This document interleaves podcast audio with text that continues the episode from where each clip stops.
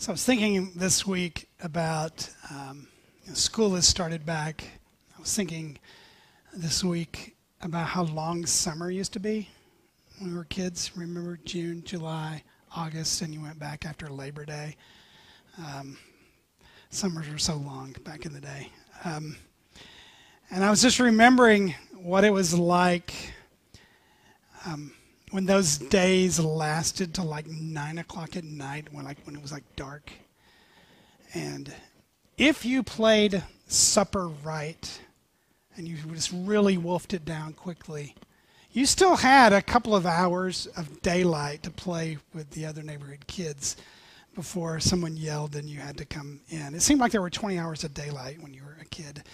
Um, and so there was always this thing where after supper you would go outside and just kind of wander around, at least in my neighborhood, and just kind of wait for the slow trickle of kids. Now, my neighborhood was kind of magical and different. There was an entire street of houses all built at the same time, and young families all moved in together. I believe there were something like 30 kids all at once in this neighborhood, always someone to play with.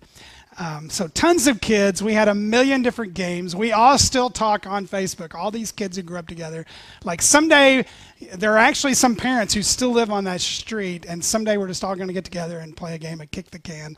Only we're all going to be like struggling to get to the can. So nobody will ever win that game. Um, but I remember one night coming out after supper, everybody gathered, and we decided that night's game was going to be hide and seek. So you get the hider, you get the hiders, you get the seeker.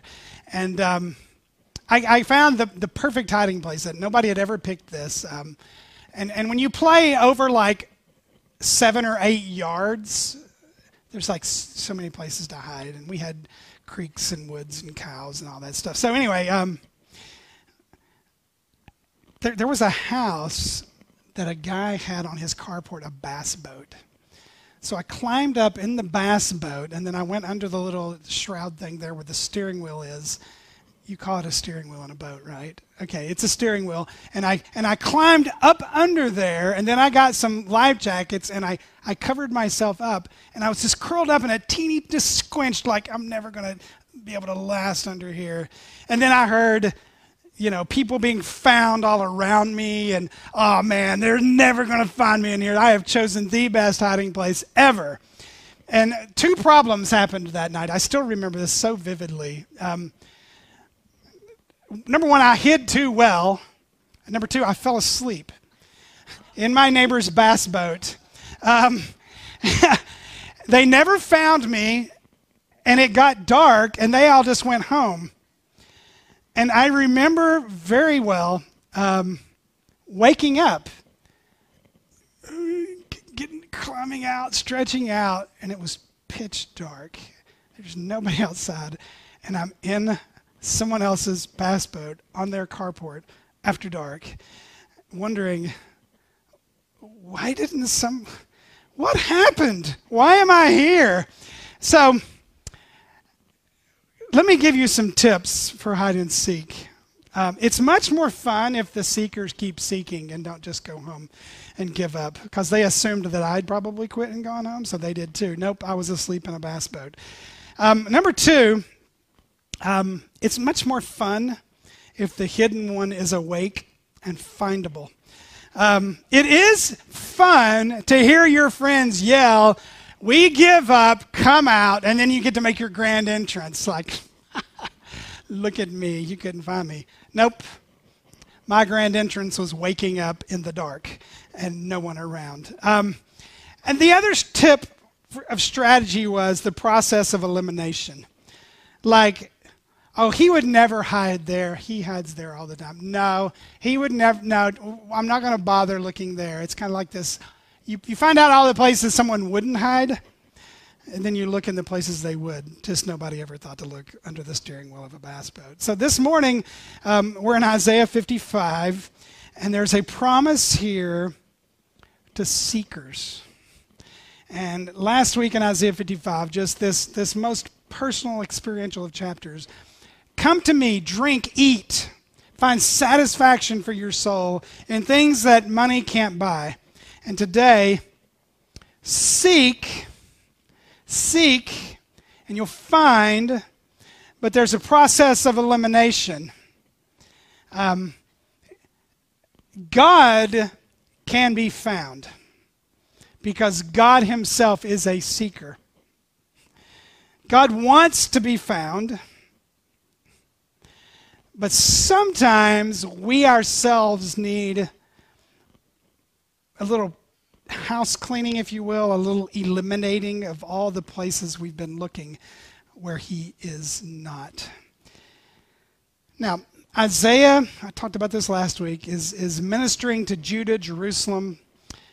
Um, what was left of the tribes after the northern part was defeated, taken to Assyria, scattered. By Isaiah's time, Babylon had taken over Assyria, and they were just kind of going nation by nation, defeating everybody. And now Babylon is bearing down on Judah like a freight train. There's no stopping them, and it's God's judgment to them. And he says, I'm sending judgment to a people who are not seeking me. Now, this word seeking, um, most of the time is translated one of two different ways. Um, sometimes, most of the time, it's translated seek, and oftentimes it's followed by your face. Psalm 27. My heart said, Seek your face. Your face, Lord, I will seek. Um, your dad comes home from a business trip. What did you do when you were a kid? You said, What did you bring me, Dad? right? You weren't worried about dad's face. You were worried about what he had in his luggage or in his pockets.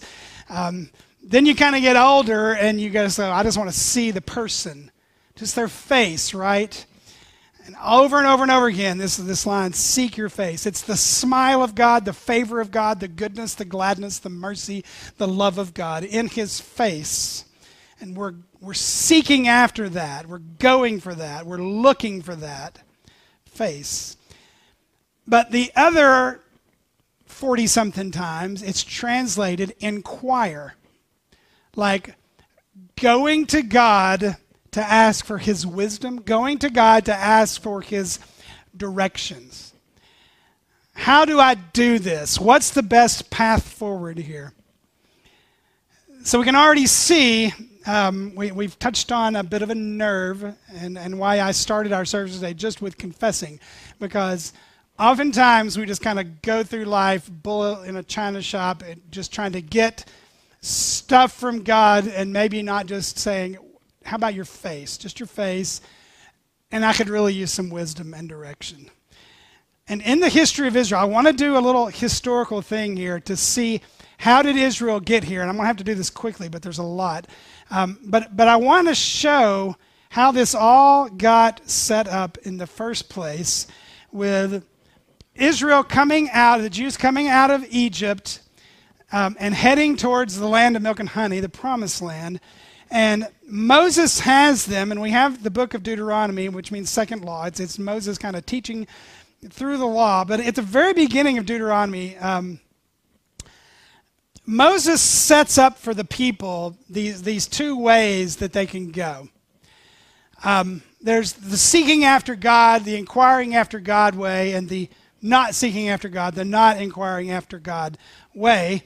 And and in, and in chapter 4 and other, several other chapters, he says there's a way of curse and there's a way of blessing. And I'm setting these ways before you today. And in Deuteronomy chapter 4, you see Moses is saying, Listen, I've told you and I've taught you all of the decrees, all of the things that God commanded me that you're going to need to follow when you go into this land. And, and he says, and this is what I talked about last week, if you observe them carefully, this will show your wisdom and understanding to the nations who will hear about all these decrees and say, Surely this great nation is a wise and understanding people. What other great nation is so great as to have their gods near to them the way the Lord our God is near to us whenever we pray to him? What other nation has such good laws and decrees? That's what we saw last week. It was never meant to just be about Israel other nations were to look upon Israel to see them inquiring of God, to see them seeking after the face of God, and go, wow, Their God is right there with them, and He's given them an incredible way to live. We want to be like them. And so Moses told them, You're going to have to be very, very careful to teach this to your kids and your grandkids. You're going to have to watch yourselves carefully because you will forget and you will drift away. So you're constantly going to have to be reminding yourself, pulling back, pulling back, seeking me, inquiring after me, because no one drifts towards God. Right? You don't just just happen to drift towards God. No, you drift away from God. So we have to be diligent, he told Israel, to stay stay close and seek him and inquire of him. He said, because all the nations around you they're worshiping what they see in the sky. They're worshiping what they see on the ground. They're making idols. Their God is manageable. He's right there. They can see him and touch him and even carry him around under their arm, possibly. And you're going to want to become like that. So if you don't continue to diligently teach your kids and your grandkids, you're going to drift away from seeking me. And he says, and when that happens, you'll be destroyed.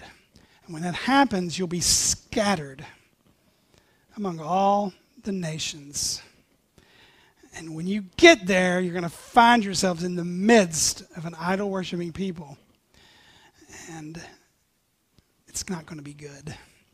But then there's this line in Deuteronomy 4, verse 29. But but if from there, in other words, scattered among the nations, taken captive because you didn't seek me, but if from there you seek the Lord your God, you will find him if you seek him with all your heart.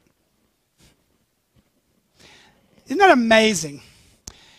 Before they ever get to the promised land, God is saying, when you get there, it could go very badly or it could go very well. And, and when you read Deuteronomy, he keeps talking about the, how stiff-necked they are and stubborn they are and the kind of the drifting nature of their hearts. You're prone to wonder. And, and the lord knew ahead of time what was going to happen. But he even tells them when you become idolaters when you stop seeking me when you stop inquiring of me and when you end up scattered even there if you seek me you'll find me imagine knowing ahead of time that your kid was just going to completely rebel, completely go an opposite direction. And imagine knowing that ahead of time and imagine saying in advance, you, you, you can come back anytime. It's going to happen, but I just want you to know I'm here. That's what God said ahead of time. And as you go through the different chronicles, the Samuels, the, the Kings, the chronicles, you just see this happening over and over and over again. Sometimes the king is seeking the face of God. Sometimes the king is inquiring after the Lord, and things go really, really well. And sometimes it's downhill fast. And it's not just the kings. We tend to think of the kings, but it's, off, it's oftentimes the priests the priest will stop seeking the Lord and stop seeking the face of God and stop inquiring after Him. There's so many different examples. Um, there's the example in 1 Chronicles 15 when David says it's time to move the ark. The ark, we're going to spruce this thing up. We're moving the ark, and um, how uh, how hard can it be to move the ark? Child's play. We move stuff bigger than this. Just get an ox with a cart. We'll put it on the cart. We'll take it up. You know what happened. It tips over. God touches it. Die, death. It's a bad scene. Um, and so David says, um, we, we need to start all over for this. Um, David goes and finds the Levites. And he says to the Levites, um, okay, consecrate yourselves to bring up the ark of the Lord to the place we prepared for it. he says, because the first time we did not inquire of the Lord how to do it in the prescribed way. Inquire, there's our word. We just thought How hard can it be to move an ark? We never even stopped to ask if there was a way God told us to move the ark. And it was a disaster. And Moses says, maybe, David says, maybe we should ask this time. And the Levites go, oh, yeah, there's these poles that go in the side, and we do it like this. And everything goes much better. Right? And then when he's appointing the, the, the priests are getting all in place, and David gives, this is an amazing thing. He, he, says he, he appoints Asaph and his associates to give praise to the Lord. It says, and this is how you do it give praise to the Lord, proclaim his name, make known among the nations what he has done.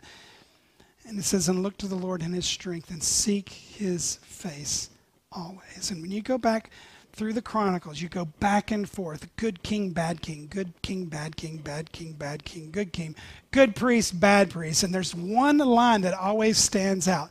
They did not seek the Lord, they did not inquire of the Lord. Or he sought the Lord all of his days. And by the time we get to Isaiah, the roller coaster has gone downhill and it is not going back uphill. Judgment is coming. Babylon is bearing down on them.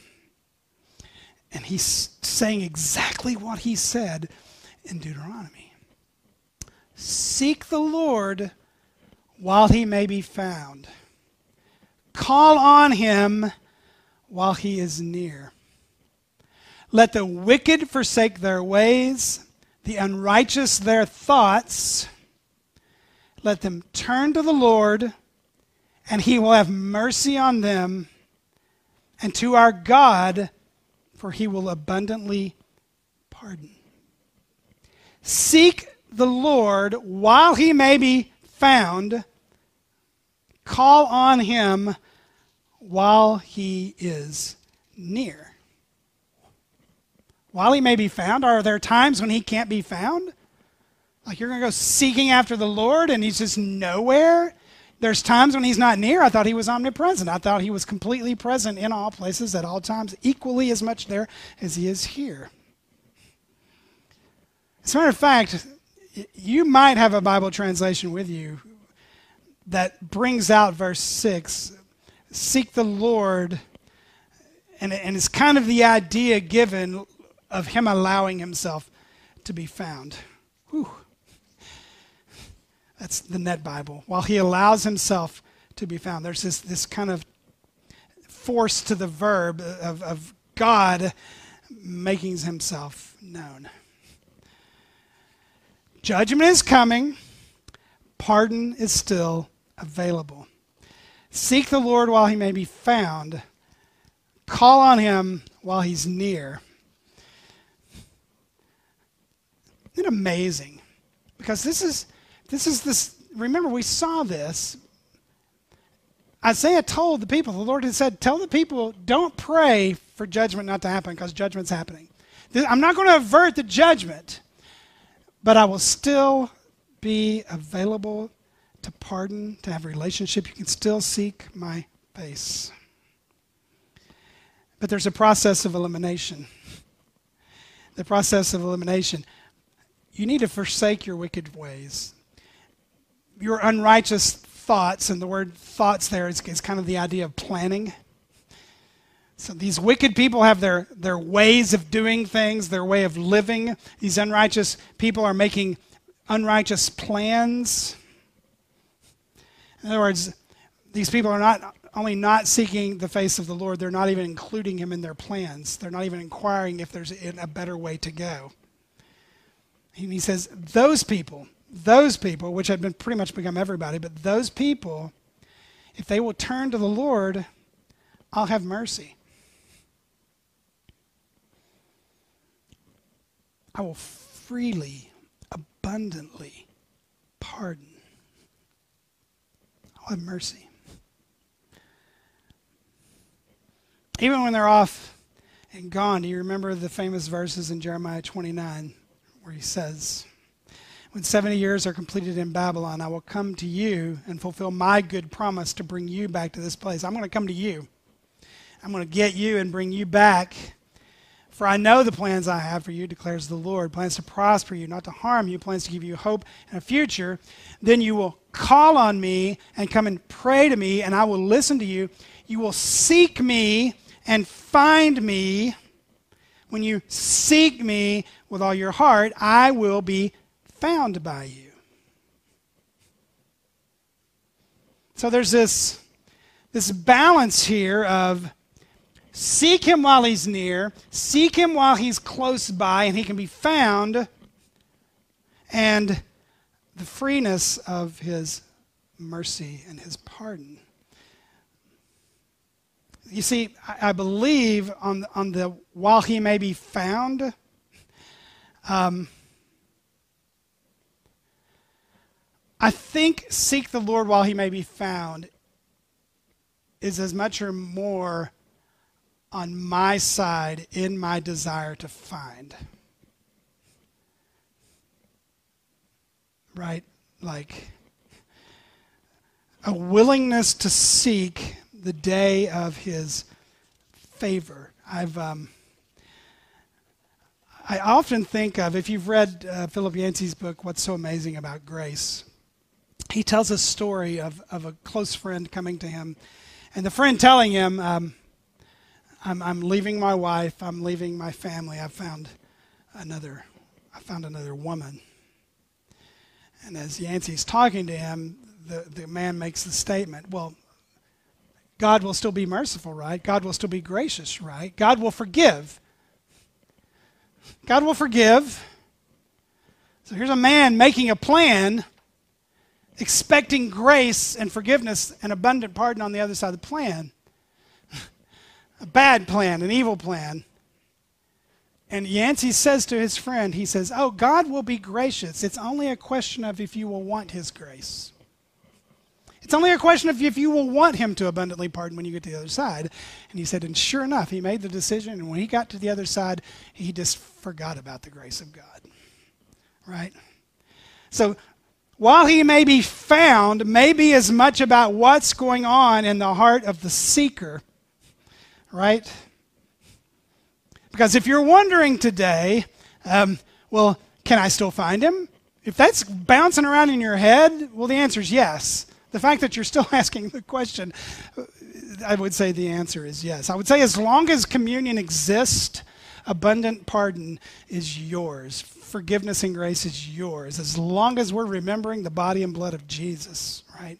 So there are the big moments in life where it's like, I desperately need for this big decision. I desperately need in this gigantic straying. I've gone way over into Babylon. I desperately need in this big moment to seek the face of the Lord, to inquire after God. But I think more often than not, there's just kind of these little moments that we miss. At least I do, right? Um, moments where the Lord was seeking and, and, and I was to seek in return, and that moment was there, and I was just like too busy, and I had places to be, and things to do, and people to see, and and it's like the moment was missed. You've had those, right?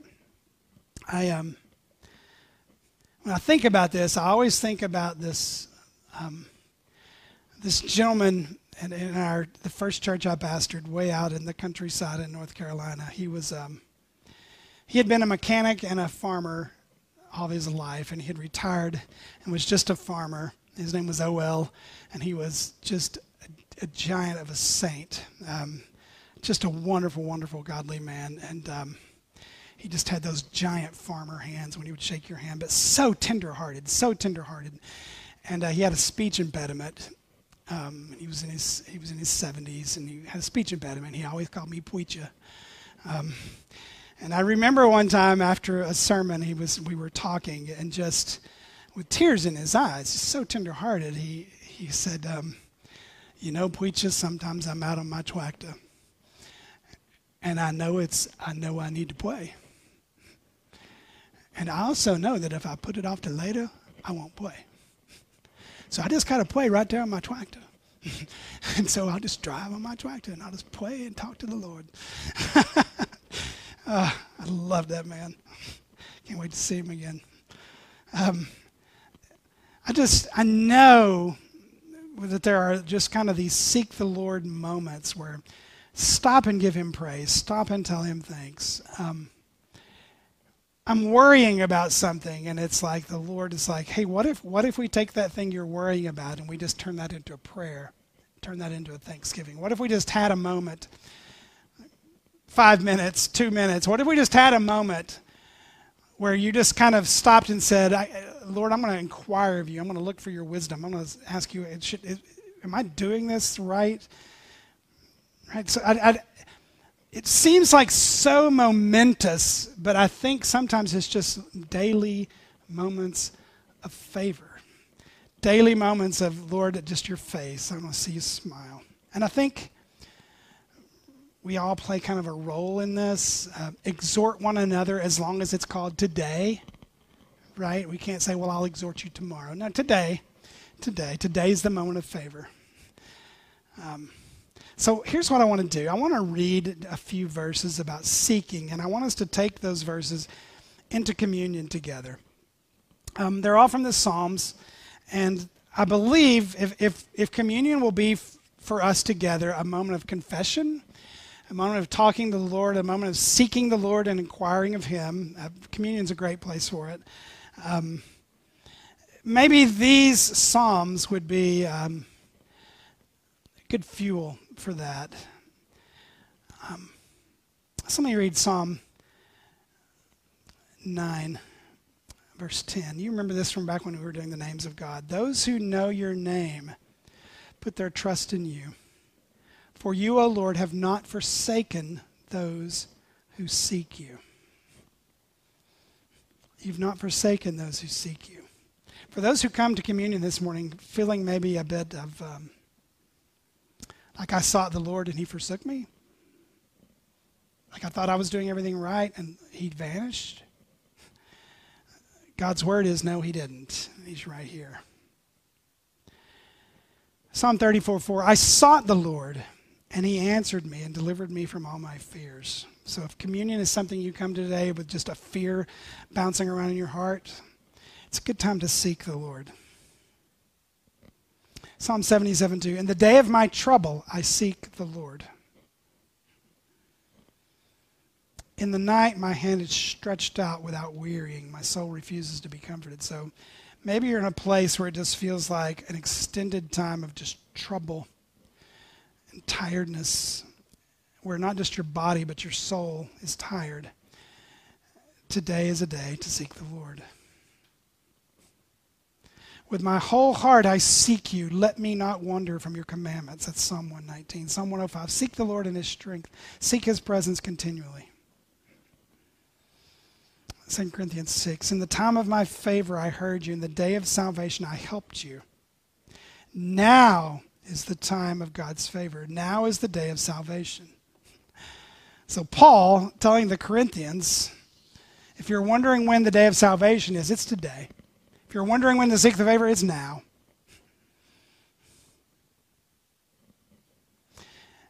But let's flip this around one last time before we get into this. Psalm 119, 174, 176. I long for your salvation, Lord, and your law gives me delight. Let me live that I may praise you, and may your law sustain me. Now listen to this. I have strayed like a lost sheep seek your servant. So, if you're feeling as if this morning that you're like a sheep that has wandered away, maybe you just need to cry out, Lord, will you seek me right now? Will you put me on your shoulders and carry me back? Seek your servant. Let me dismiss this in prayer before we go. You join me one last time this morning? Lord, um,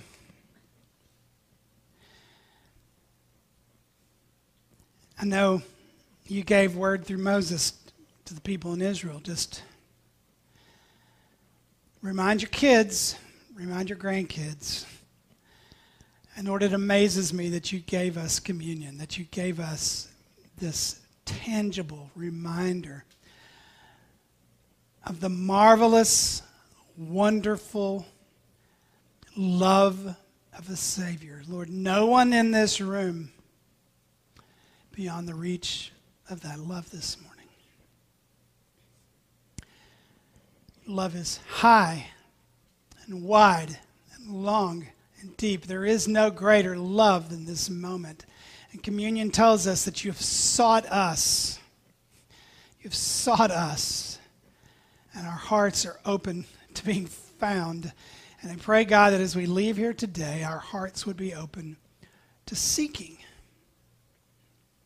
I pray that there would be moments, many, many moments this week, Lord, where we would seek and find and see in your face mercy and gladness and joy and grace and love. I pray there be moments this, this week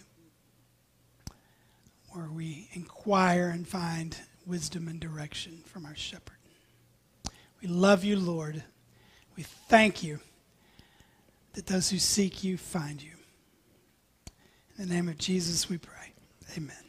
Amen, y'all. Have a great week. Thank you.